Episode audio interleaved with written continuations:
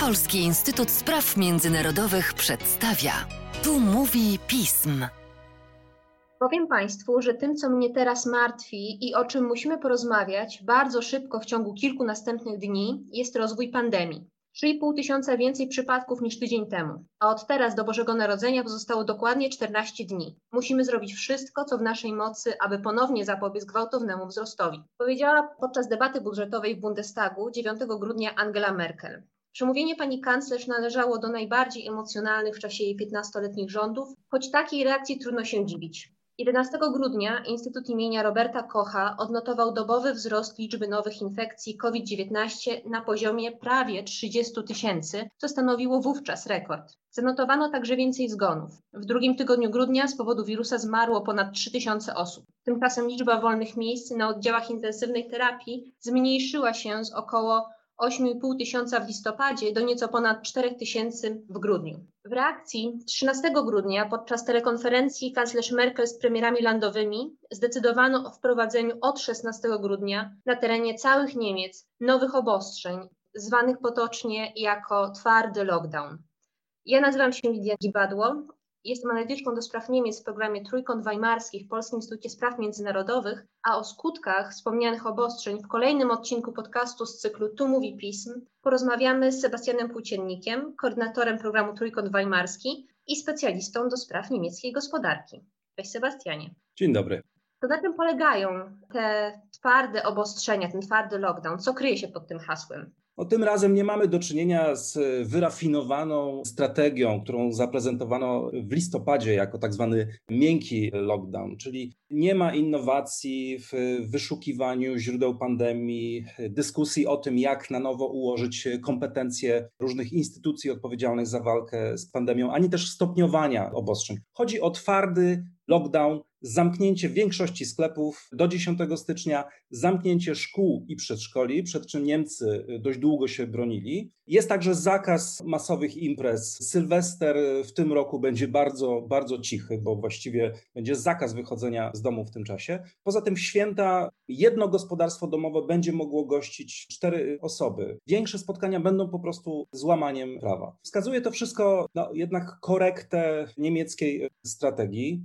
Chodzi o to, by wykorzystać ten okres świąt i ferii do wyraźnego ograniczenia mobilności w społeczeństwie, ograniczenia kontaktów międzyludzkich i przygotowania kraju na okres szczepień. Ale czy to znaczy, że możemy liczyć na ekspresowe tempo tego procesu szczepień? No właśnie tu jest problem, ponieważ mimo, że szczepienia rozpoczną się już pod koniec grudnia, nikt nie spodziewa się, że sprawę da się załatwić w ciągu kilku tygodni czy nawet kilku miesięcy. To będzie długotrwały proces, w którym no, społeczeństwo zostanie podzielone na sześć grup, które kolejno, zgodnie z poziomem ekspozycji na zagrożenie związane z zakażeniem, będzie szczepione to może potrwać nawet do y, końca roku. Generalnie zakłada się, że jeżeli 70% społeczeństwa będzie albo zaszczepiona, albo już będzie miała za sobą infekcję koronawirusem, będzie można mówić o y, stabilizacji sytuacji. Dobrze, a co z gospodarką? Bo to chyba pytanie, które stawiają sobie eksperci, obserwatorzy nie tylko w Niemczech, ale w całej Europie, jeżeli nie na całym świecie. Jak te nowe obostrzenia wpłyną na stan już osłabionej niemieckiej gospodarki. Tu jest też pewna zmiana widoczna, ponieważ dotąd te kwestie gospodarcze odgrywały kluczową rolę, ale mam wrażenie, że po doświadczeniach jesieni Niemcy mniej obawiają się skutków gospodarczych kolejnych obostrzeń. Oczywiście sektorowo skutki będą bardzo trudne dla niektórych firm. Chodzi przede wszystkim o gastronomię, turystykę, branżę eventową, ale tu też nie mamy do czynienia z nową sytuacją, ponieważ także w okresie poprzednich lockdownów te branże cierpiały najbardziej. To, co Niemców w tej chwili nastraja optymistycznie, to jest znakomita kondycja przemysłu. Po fatalnym drugim kwartale nastąpiło odbicie w trzecim, i w tym czwartym kwartale widać, że ta niemiecka gospodarka oparta na przemyśle radzi sobie całkiem dobrze, dostosowała się. A poza tym pomaga jej świetna koniunktura w Azji, która już ma za sobą chyba najgorszą fazę pandemii. Dlatego ekonomiści oczekują w przyszłym roku solidnego odbicia, nawet do 4,5%. Ta kondycja gospodarcza będzie na pewno istotnym czynnikiem w kampanii wyborczej, bo ten przyszły rok będzie okresem no, jednak walki politycznej i przygotowania się do nowego rozdania władzy w Niemczech. Wydaje mi się, że to jest dobry moment, Lidio, by przejść do pytania skierowanego do Ciebie. Jakie będą polityczne skutki tych najnowszych decyzji? Wykraczając poza gospodarkę, bo o niej już powiedzieliśmy, jak wpłyną na kampanię wyborczą, jak wpłyną na plany partii politycznych?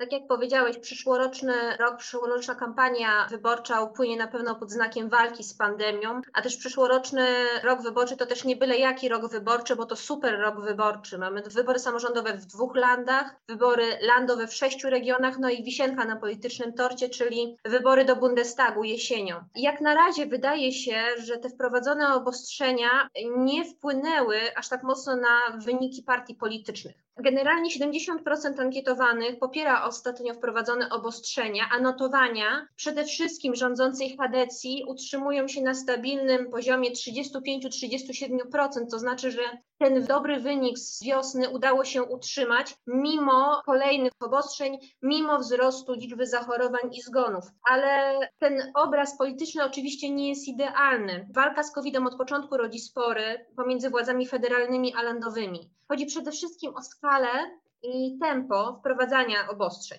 I na tę chwilę można wyróżnić dwa stronnictwa. Pierwsze to oczywiście pani kanclerz i premier Bawarii Markus Züder, czyli szybkich i ostrych regulacji, które mają zatrzymać wzrost przypadków. Druga grupa jest skupiona wokół premiera Nadrenii Północnej Westfalii Armina Lascheta oraz burmistrza Berlina Michaela Müllera oraz premierów landów wschodnich. I ta grupa była przeciwna wprowadzaniu zbyt restrykcyjnych obostrzeń, po części w obawie o reakcję społeczną oraz koszty dla budżetów landowych. No i oczywiście to wszystko będzie miało wpływ na wspomniane wcześniej wybory, bo właśnie od tego, jak władze federalne i landowe poradzą sobie z tą pandemią, jak będzie przebiegał proces szczepień, zależy reelekcja rządzących obecnie partii na poziomie federalnym i na poziomie landowym w przyszłorocznych wyborach. No i tym samym od walki z pandemią zależy to, jak bardzo opozycja będzie mogła punktować władzę w walce z pandemią, pokazywać jej niedociągnięcia, czy też błędy w walce z wirusem, których mimo najlepszej strategii, moim zdaniem, nie da się uniknąć. Czyli zapowiada się kampania w cieniu COVID-u. Miejmy nadzieję, że w lepszych nastrojach, bo przy coraz mniejszej liczbie zakażeń. Tej kampanii będziemy na pewno się przyglądać w przyszłym roku, dyskutować o niej, analizować programy polityczne. A na razie zapraszamy do przeczytania naszego ostatniego biuletynu opublikowanego na stronach Polskiego Instytutu Spraw Międzynarodowych o świątecznym lockdownie w Niemczech. Dziękujemy za uwagę i do usłyszenia. Do usłyszenia.